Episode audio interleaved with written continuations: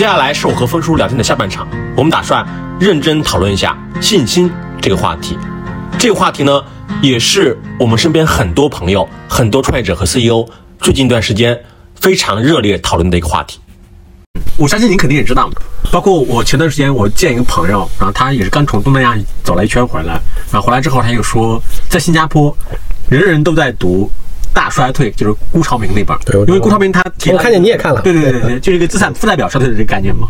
它核心就是认为说，如果当我们处在资产负债表衰退这个周期里面的时候，就是你资金成本再低，也不会再有组织企业去借钱去投资，因为它的企业已经不再追求利润的话，追求的是它的安全性和它的那个负债最小化。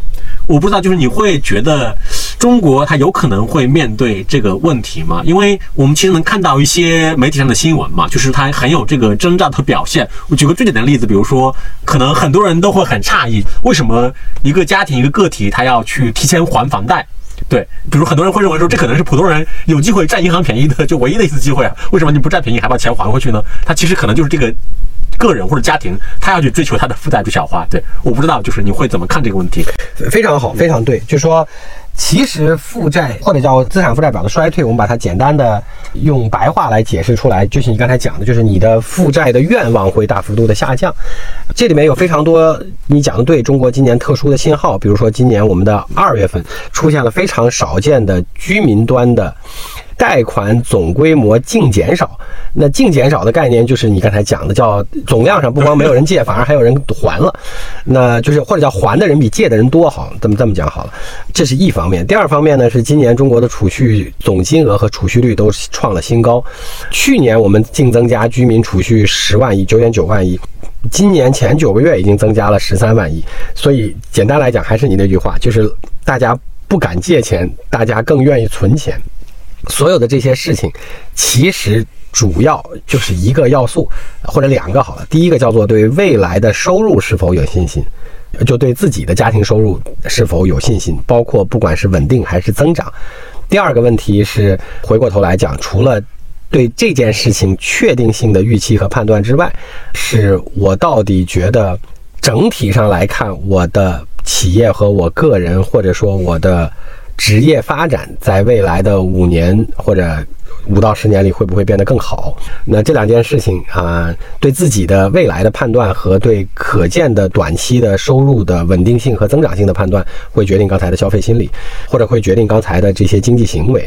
中国今天在二零二二年出现的这个问题，还是回到我们刚才那个问题，它其实确确实实是因为在信心层面。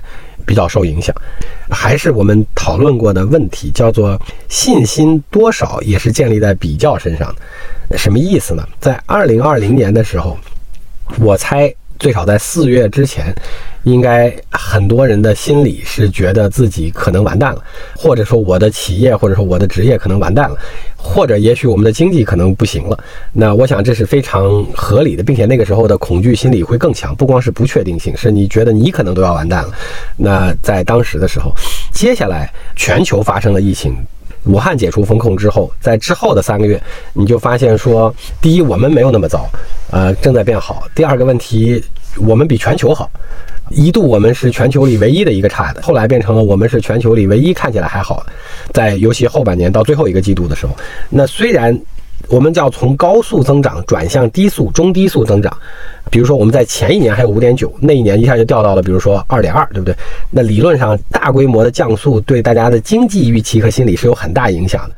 但其实，在二零二零年的最后一个季度，你并没有觉得说很挑战，或者你并没有觉得极其悲观。虽然我们只有二点二。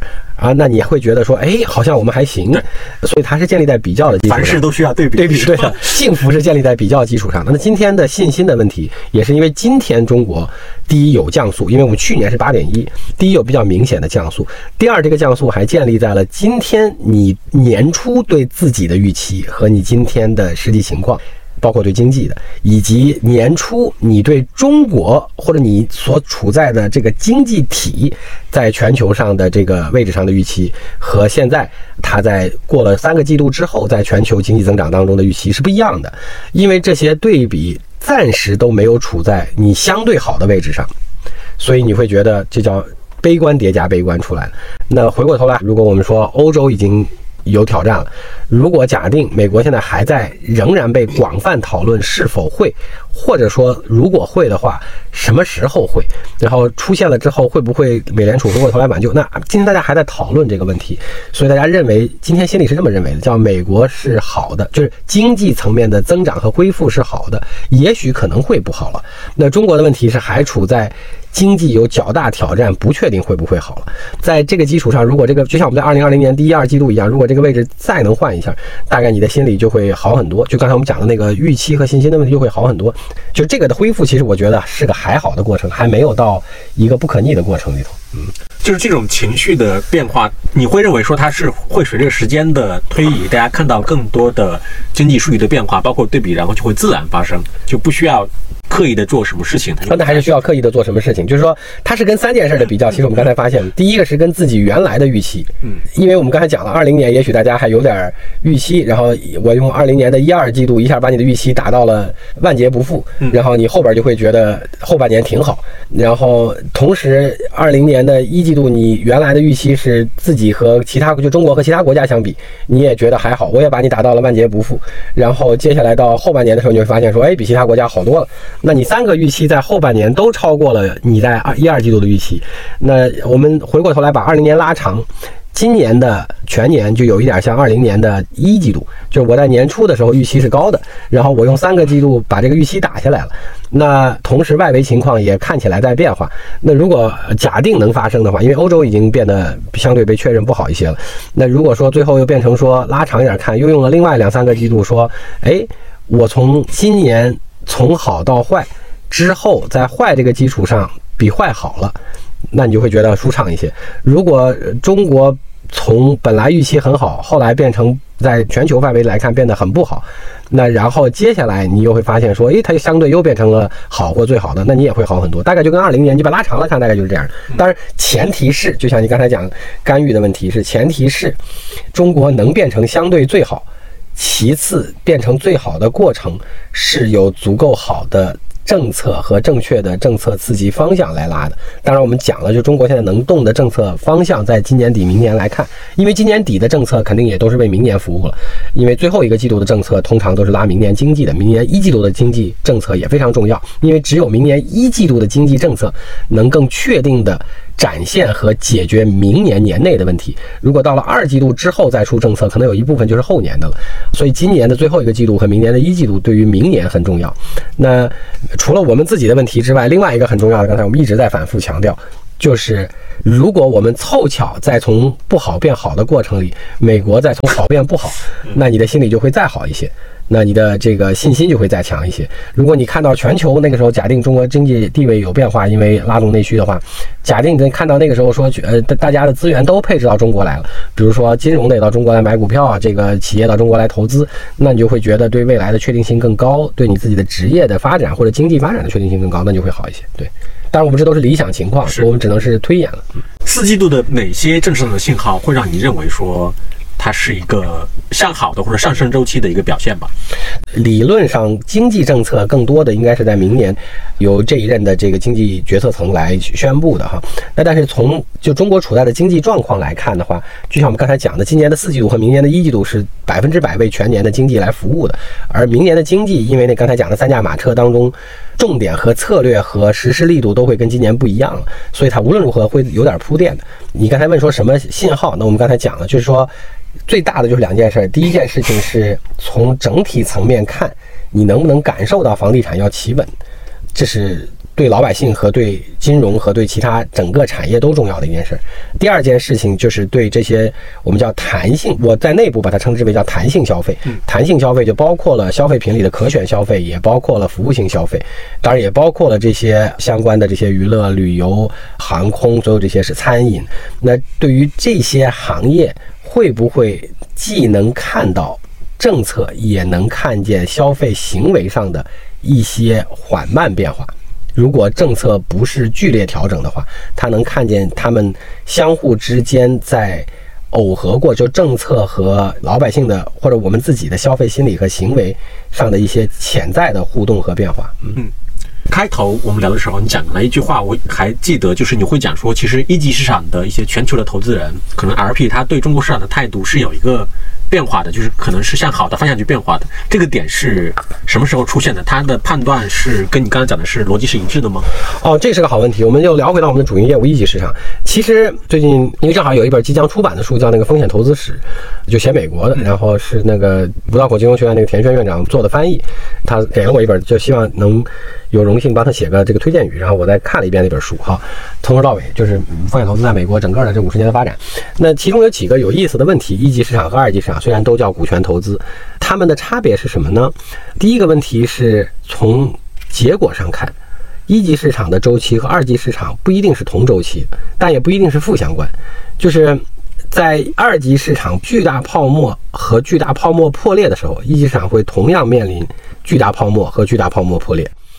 比如说七十年代的时候刚发生的时候，比如说两千年的互联网泡沫，当然也包括一部分金融危机阶段啊，当然也包括现在。他们在一些最重要的时间点上是同周期的，但是一级市场通常跟二级市场从发展来看是不同周期的。就是二级市场的回报开始出现较长时间的普遍挑战的时候，就回报不好的时候，其实一级市场反而会好，因为那时候大家会觉得说都是长期投资。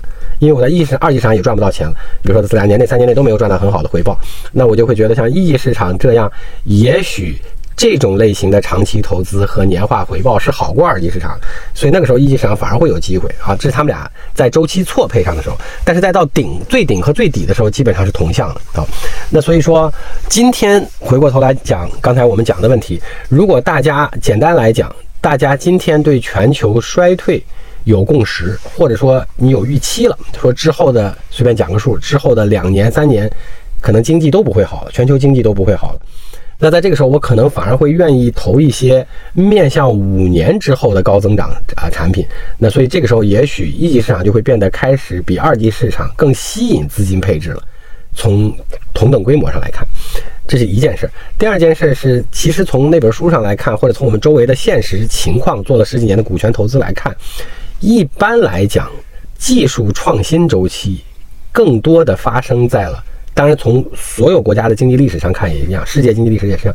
技术创新周期一般发生在相对经济低迷的周期，就说只有在那个时候，才有人想着去变着法儿的，并且能接受变着法儿的来做一些不同的事情，获得更好的效率哈。那所以说这是第二件事情。那回到刚才你提的问题，我觉得一级市场呃今年跟二级市场同向的是从顶到底的这个过程，就是跌得很惨这个过程，因为它在情绪上、财富效应上。以及叫大家愿意配置风险资产的心理上都受了影响。但是回过头来讲，如果大家认为全球衰退或者叫全球经济出现挑战是一个不是个半年的事儿，而是个两年的事儿，大家仍然需要配置这个风险资产的时候，一级市场反而会变得好一些。从全球角度，所以回到刚才的问题非常正确，我觉得也许度过了。外资机构或 LP 对中国经济的中长期政策的确定性有把握之后，他可能反而会回配一些一级市场。这是第一句话，第一个问题。第二个问题是你从那本书里看，其实也很有意思。一级市场的冬天周期、寒冷周期比二级市场短很多，但是它掉的幅度可能是在同一个。剧烈变动的节点上是差不多的，但是它的周期性短非常多。我说短，体量小。对，你说的非常对。其实是因为它体量小，加上也因为刚才我们讲的那个反向周期的问题，就是在二级市场不好的时候，大家反而愿意把给钱的更愿意先给钱到一级市场，所以它反而会寒冷周期短一些。然后一级市场还有另外一个问题，那个特点，这跟二级市场有相似有不一样的，更多的是一级市场本身。一级市场的基金都是先拿钱后干活。就是我必须得先有个基金才能去干活，这跟二级市场另外一个不一样，是我必须在规定时间把这钱用完。就我募的不管是多大的基金，我必须在这三年、四年、五年、六年内把这钱必须全用完。那这个就产生了一个问题：如果你目前的时候是一个募资的时候是一个特别好的募资周期，但是你投资的时候变成了经济寒冬，理论上这是个好事儿，但是从结果上来看，大家因为寒冬出手就会很谨慎，就会出手很少。那回到刚才这个一级市场的特点，你又需要在三四年内把钱投完。那你要是有半年没投呢，就意味着你后边要挤着投；你要如果有一年没投呢，就更拥挤后边的两年。所以这也是另外一个导致一级市场的寒冬比二级市场短，就是因为它必须之前募寒冬之前募到的所有钱，必须要再加上寒冬，不管是一年还是半年还是多长时间之后，但在三年或四年里投完。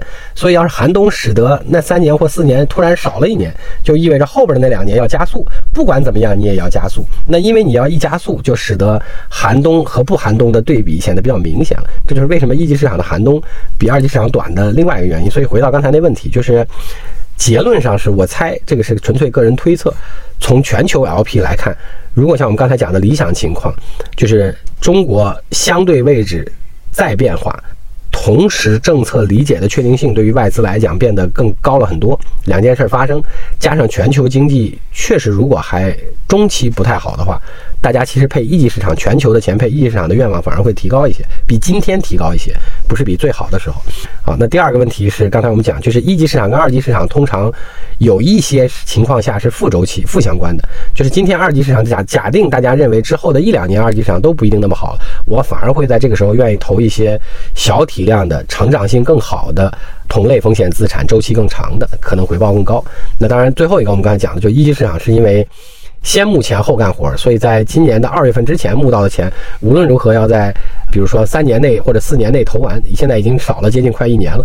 所以说后边它无论如何剩的钱也会需要稍微快一点投出来，使得这个寒冬显得跟之后的投资的热情相比较而言时间短且变动快。对，嗯嗯，对，这个还是从钱的供给角度来考虑这个问题。我不知道从钱的需求端呢，就是他创业公司的那个。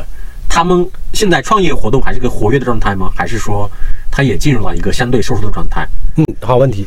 其实通常在所谓寒冬的时候，是两边同时减少。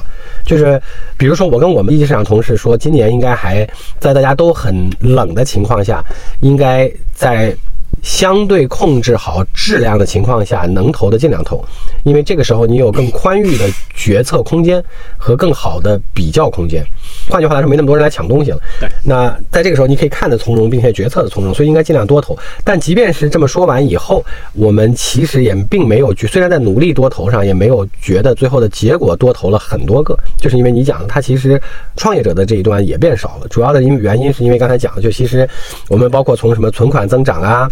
负债减少啊，就是你讲的资产负债表的衰退啊，这些都可以理解。说大家对自己的未来有越来越多的不确定，所以这个时候创业的人就会减少，因为创业是在不确定里增加了更大的不确定。嗯嗯，对，其实就是还是有点像巴菲特讲的那个反向的什么的，恐惧的时候大家都恐惧，所以导致这种现象。确实是。但是从历史上来看，有一个非常，就像我们刚才讲的一个非常有意思的现象是，假定今天大家都投技术创新的话，确实所有的技术创新好周期都是经济相对低迷的周期。那我们用最最简单的话来总结或者来回顾的话，就是所谓叫风险投资的起源。和今天最热闹的芯片相关半导体领域的起源，都是在七十年代左近的硅谷。这两件事共同发生发展了。那七十年代对于美国的经济而言是一个极其颠簸，或者叫对，exactly，对对，确实是，就是既经历了能源危机，又经历了全世界都经济比较颠簸和萧条。对，它也有地缘政治问题。对，那时候还有其实中东战争等等地缘政治问题。所以七十年代是一个非常看起来全球折腾的年代。但是七十年代凑巧是刚才我们讲了诞生这个芯片，后来的互联网，对，嗯，包括风险投风险投资也是从那时候开始的，嗯，对，那个红杉那个创始人就从英特尔出来出来的，对的是，瓦隆 K K P，对，嗯。嗯，对，其实你说到这个这点，其实就是它也是现在大家很多人很关心甚至很焦虑的一个问题，就是说技术它很有可能它就进入到一个相对。停滞和摸索期嘛，当然可能如果在中国做风险投资，它可能还会有一些类似于像芯片啊，就是硬科技某些领域，它已经是在全世界验证过的，可能在中国还有机会去投的项目。但全球而言，是是会进入到这样一个周期吗？就是相对摸索和停滞的一个周期里面。嗯，我觉得这个分成了好多个方面，这个问题其实可能挺难我能准确回答的。但我们自己在做这个呃所谓叫。科技投资或者叫早期投资的时候，可以感受到的几件事是这样的。我们举例来讲，第一个问题是我们在有一些领域当中，其实大家还刚进入科学发现和创新的蓝海阶段。打个比方，比如说十几年前，因为基因测序仪所带来的基因组学层面的理解，所以我们从分子生物学到了这个基因这个层面。才出现了这十几年极其又一次轰轰烈烈的生物创业，就是用新药研发。因为我们对事物的理解往下多去了一层，或者叫开辟了一个新的这个大规模的新蓝海，那里边有非常多未知的事情。那这个是一个。典型的创新趋势和类型，然后在这上面又诞生出了更多的东西，比如说，哎，说大家还甚至可以编辑基因，除了理解它之外，就还可以改变它。那这些事情就带来了在这个新蓝海下面，或者叫新的大方向下面更多的拓展空间了。这是一件事儿，就这是在不同的领域偶尔时不时会有发生的事儿。但是你说它是不是在每一个领域都系统发生了？我觉得并不是。但是生物医疗是一个好的例子，但肯定也不只是只有生物医疗，这是一件事儿。第二件事情，我觉得它从你刚才讲的问题上，它其实更有意思的当前这个阶段的事情是有非常多，这是我们最喜欢的方向，就有非常多的科技领域本身出现了应用层面和研发层面的融合。就是换句话来讲，今天最热闹的合成生物学。就是二零二一年和后半年和二零二二年，在即便在今天的寒冬里边，最热的方向都还有合成生物学啊，就一级市场。那我经常讲它为啥会热起来呢？它是这么热起来的，但我这是半开玩笑的，是因为合成生物学原来不太热，是因为在最早的时候它其实叫做发酵工业，这听起来非常不性感。那发酵工业之后又包括，当然也有微生物相关的一些学科和理解，然后再往下，它到今天为止。变成了一级市场投资热点，是因为它沾上了同时好几个概念。它上面的那个呢是叫生物科技或者跟新药研发有关的，因为它也出现了很多跟基因组学有关的相关的这些研究，或者跟微生物和酶工程相关的研究。哈，所以上面跟新药研发有关，就跟这新的生物科技有关。哈，这么讲哈。然后左边呢又跟这个所谓叫左边又跟或者说另外一边又跟这个。叫基因编辑有关，因为我在理解了这个发酵过程之后，我可以去用一些手段来改这个酶和这个菌，让它变成我想要的那种生物工程，啊，所以它又跟基因编辑有关。然后我怎么知道能怎么改呢？是因为我还可以用到这些基因组学信息和其他的生物学信息来做这个计算，所以它又跟这个所谓叫生物统计和生物计算有关，就我们讲的 AI 制药有关。然后，当然最底下它跟中国的工业也有关系。这个工业既含化工，又含新药研发，那当然也包括其中涵盖了的这些化妆品啊等等等等，都是化工产品或新药研发的中间品。那因为这个领域凑巧它沾了四个概念，就是它既有计算相关的，所以 AI 和数据相关的，又有基因编辑相关的，又有新药研发相关的生物技术，然后还跟中国的产业相关。好，这四件事儿放到了一块儿。中间这个交集可以被认为叫合成生物学，那所以它就突然一下，因为这四个已经都热过了，所以它的中间就开始变热了。那这是个必然结果哈。说到合成生物，我就忍不住想起来，就是想要插一句话，就是我其实一直有一个很好玩的想法，就是说，因为。我们都会认为，比如说，尤其是一级市场投资或者风险投资，它其实特别需要投资人有不同寻常的判断力的，就是不同视角。对，或者用乔布斯讲，就是 think different 嘛。哦，对。但是反而是，比如说，至少这两年就今年吧，我见到的所有的投资人问他们最近在看什么项目，就是最近你们有什么很热的吗？说哦，说芯片、储能、合成生物，这答案都是一模一样。这是一个。然后另外一个就是说，好像是也是前段时间就新加坡特别热嘛，好像所有的投资人都跑到新加坡。我觉得，哎，这个好像也跟我之前对他们的那种带有光环的想法完全是。相反的，就他们特别容易扎堆儿。对，这个是，但他扎堆儿也是，就是刚才讲他里面比较有意思的原因是，就是拿这个现象来举例子，它比较有意思的原因是因为这里边集合了投消费，消费是从产业下来的，上往上投，投 TMT 就是典型的互联网创业的，互联网方向的投资人，他们是从哪儿进来的？他们是从 AI 制药。和生物信息统计这些，就大数据这些层面进来理解这个事儿，然后还有医疗投资人，他们是从哪儿进来的？他们是从基因编辑和新药研发那条路上进来。好，所以这个凑巧集合了这几波投资人都能看，这是第一句话。本来分了三个组的，三个组都看到一个。对对对。好，这句话最有意思的就是你讲的第二个问题。从道理上来讲，为什么它去年到今年会热呢？是因为能进来的这三组人在原来自己的方向上都不好投了，比如说投消费的，发现说现在太冷，它不好投。嗯。然后投互联网的，说在中国目前的这个呃网民和环境下，投互联网也没什么可投的了。然后投新药研发的人，因为二零到二一年投的太激进，包括香港市场之后出现的这些十八 A 破发的情况，大家不能再投这种管线类的新药研发了。但是我又得接着看这种生物医疗相关的研发技术，那我就看到这儿来了。所以他这三波人，因为原来热过的那个东西不好再投了，所以就都分别往前走了半步，就走到这儿来了。然后因为它交织了三个部分，是三个热点技术的交集，所以它反而会变得看起来更有意思。为什么有意思？是因为我都不能看懂另外两个部分。比如说消费进来的人说，哦好，对，所以他就有了朦胧的面纱。陌生领域有意思是吧？对对对对。然后，但是这句话就是我们把这个扎堆现象抛在一边的话。就合成生物学，当然我们因为投了若干个公司哈，在过去的四年里，那我们下次也有机会可以请合成生物学的那个头部公司来来来聊聊它。其实它最特别的事情，还是因为合成生物学本身是一个非常非常非常典型的交叉，它交叉到了就刚才我们讲的那四个方向都得用到才行，而且四个方向都得有和会才行。所以今天我们看起来，因为在每一个单独学科发展和进步的路上。都可能会或快或慢的遇到一些阶段和天花板，这是有可能的，或者是它过于细分，在今天的科学发展上，它已经只能到特别细的领域去继续进展了。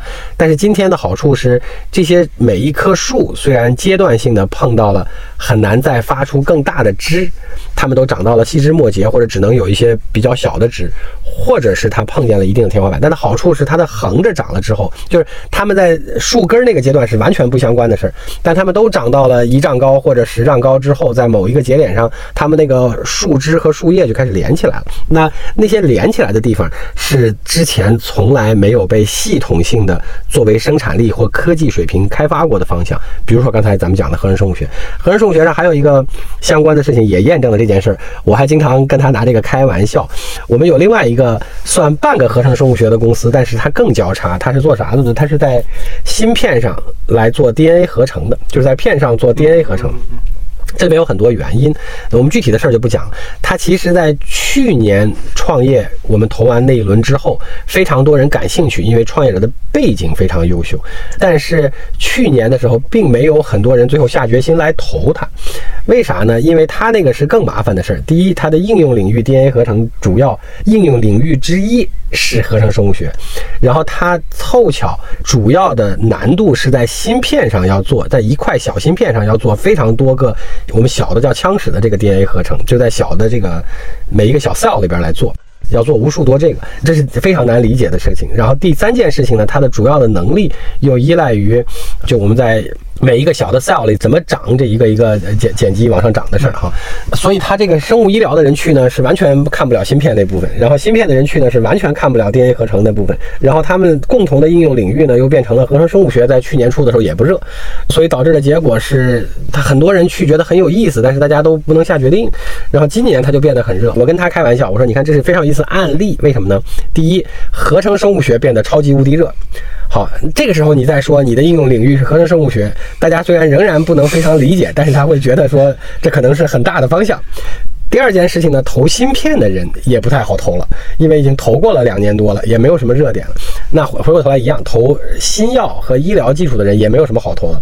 然后凑巧这件事儿，你又把三个归纳到一块儿，然后还应用领域是合成生物学，那大家觉得说，哎，这个事儿今年它就变得很热了。虽然大家理解跟去年是一样的，但是今年就变得很热，这是非常典型的。刚才我们讲的就是，它就是三个领域长到一块儿了，就芯片的制成和技术长到一个阶段，然后大家在微观上对。对生物控制的能力涨到一个阶段，以及它的应用端出现了一些为什么我们要大规模的做片上的 DNA 合成这个需求？嗯，这个挺有意思，我觉得回头我们也可以聊一下。这它这种变化，应该是它对基金本身的管理和组织架构也会提出很大的挑战。哦，非常正确。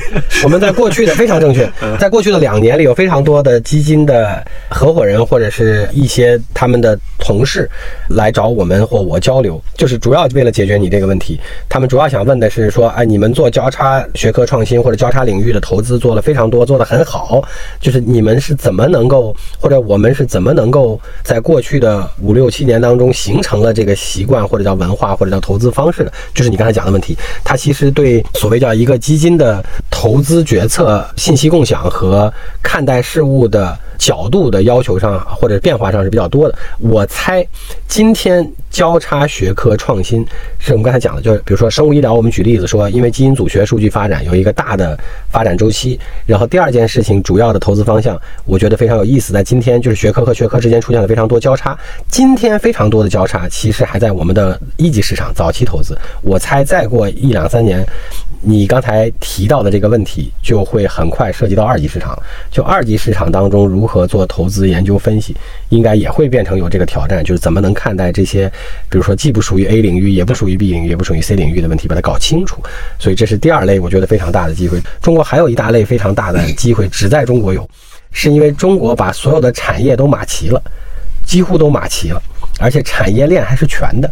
然后中国刚才我们讲了最重要的问题是消费市场，今天我们讲的叫内循环，这其实在我们的报告里，就是包括我们的二十大报告里也写到了非常重要的位置，就内循环为主加上外循环。那中国的消费市场已经变成了跟美国等量齐观的全世界第一名，所以说中国的消费加中国非常长全的产业链，他们。交叉点不会只发生在一件事上。我这句话的意思是，需求不会只发生在，比如说对消费电子的需求不会只发生在中国做最传统的吹风机的一件事上，或者做最传统的扫地吸尘器的一件事上。它比如说。产业链和产业链之间的融合，以及需求和多个产业链之间发生了融合和碰撞，就产生出的新东西。那这些事情应该在中国，且几乎只有中国有最大的土壤，因为只有你能汇集到这么多东西的焦点。其他的地方，比如说美国，只有消费那部分足够大，但是它消费上因为已经。大部分不生产了，不是自己生产了，所以它跟剩下那些产业链之间能产生的焦点就会比较少，或者叫交集。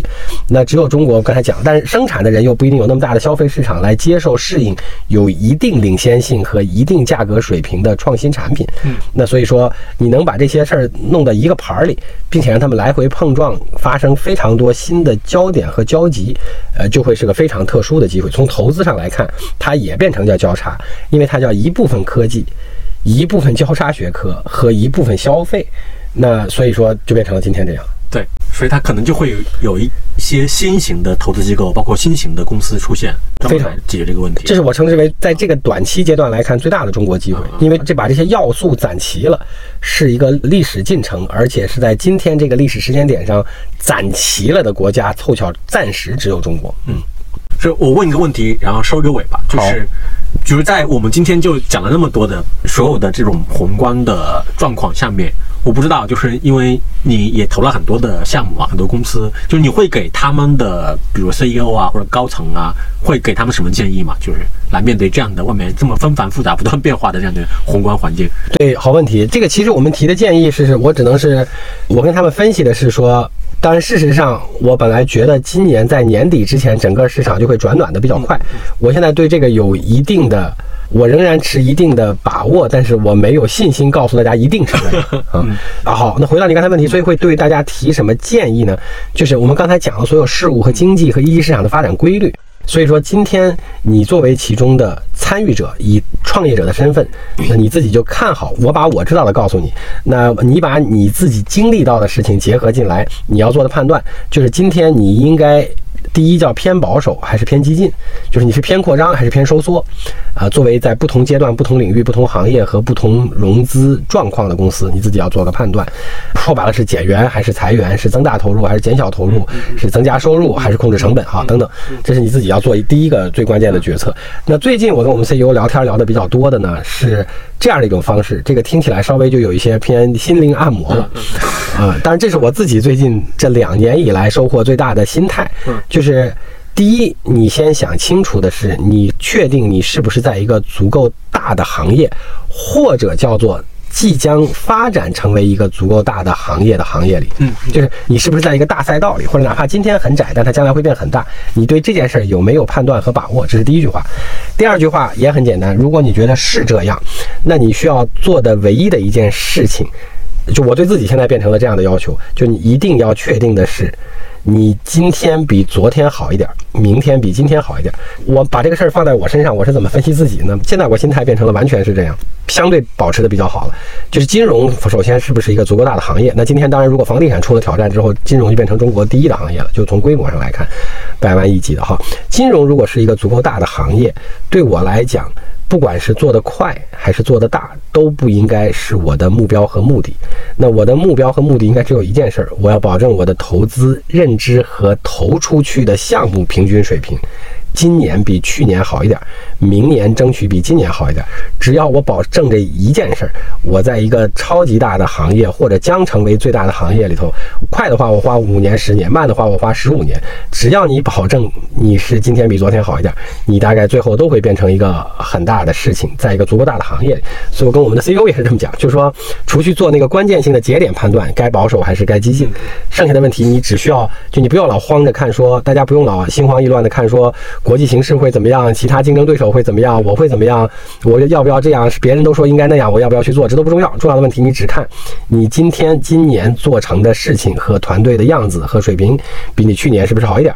啊，明年你是不是能努力在什么方向上比今年好一点？只要保持这一件事情，这一个标准，这唯一的一个目标，你就可以保证在一个大行业里，你只要一年比一年好，存在十年，十年之后一定是很厉害。你要存在二十年，二十年之后会无比厉害。假定那个行业的容量足够大的话，嗯。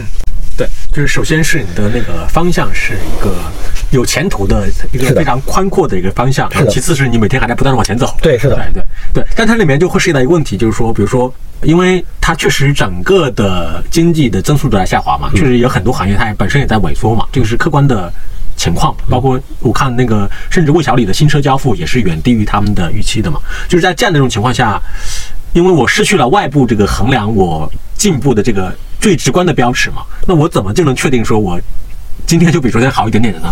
就是以往，比如我可以通过我的那个销售额的增长啊这样的来判断嘛，但今天可能它这个东西它有挑战。这种情况下，比如说他作为一个 CEO，他怎么来判断我确实就比昨天好一点呢？完全主观吗？明白。对，它是两个问题。第一个是他，你讲的非常对，就是说它是个呃定量的问题。比如说我们拿我们自己举例子吧，这样可以比较容易。嗯。比如说我一定要保证我的每一个基金比我的前一个基金大吗？我希望是这样。嗯。但它并不是我的唯一目标。嗯嗯。就说我把每一个基金做的比前一个基金大一点这件事儿好吗？好。呃，是我的愿望吗？是。但是它是我的目标吗？它不是。嗯。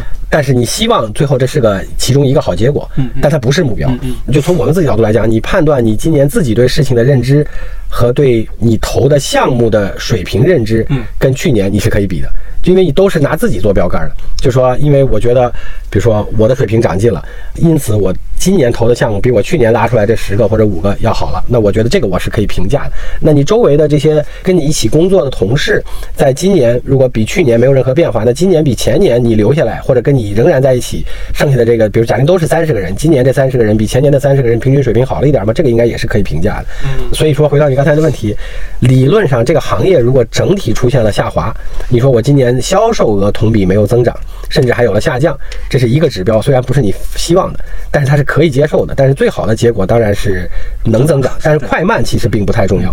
然后剩下的问题你是自己衡量，说，哎，我即便今年跟去年没有增长，但是我的团队和我自己在这个问题上的优势竞争力有比去年好一点吗？大概就这样。对，好，那最后一个问题。八卦问题就是茅台的市值超过腾讯，超过阿里，它是一个这个历史进程中的一个片段，就是暂时的现象呢，还是说它已经成为一个确定性的趋势，就是可能代表了某种确定性的趋势？就是说，最简单的从投资的认知层面来看，茅台最大的价值是品牌。对，那这个品牌理论上还有足够大的空间，原因是没有任何一个奢侈品品牌。是靠渠道经销为主的，奢侈品品牌全都是直销，或者说叫自己开店自己卖东西，因为它消费者溢价足够高，花的钱在品牌建设上足够大，所以它理论上是不需要中间有渠道帮他来介入很多销售的。所以茅台最少在它今天的品牌性上，它可以非常好的直销，仍然保持它的品牌力度和溢价能力。嗯，所以它还有空间。嗯。因为它也在做渠道变革，但是腾讯的商业模式当中的很多类，就它的商业模式内涵里边的很多个大的东西，不光有点品牌优势，其中有一些还有明显的其他类型的商业模式优势。比如说，今天我们讲的微信是百分之一百的有网络效应的商业模式，就是越多人用越好用，越好用就会越多人用。但是茅台这个事儿不会导致说越多人喝越好喝，那也许它因为品牌好，大家都愿意喝。那所以说，腾讯有很多商业，当然包括它的游戏也会有一点网络效应，还有足够大的规模效应，就是越多人玩之后，它就会可能越流畅或也许越好玩。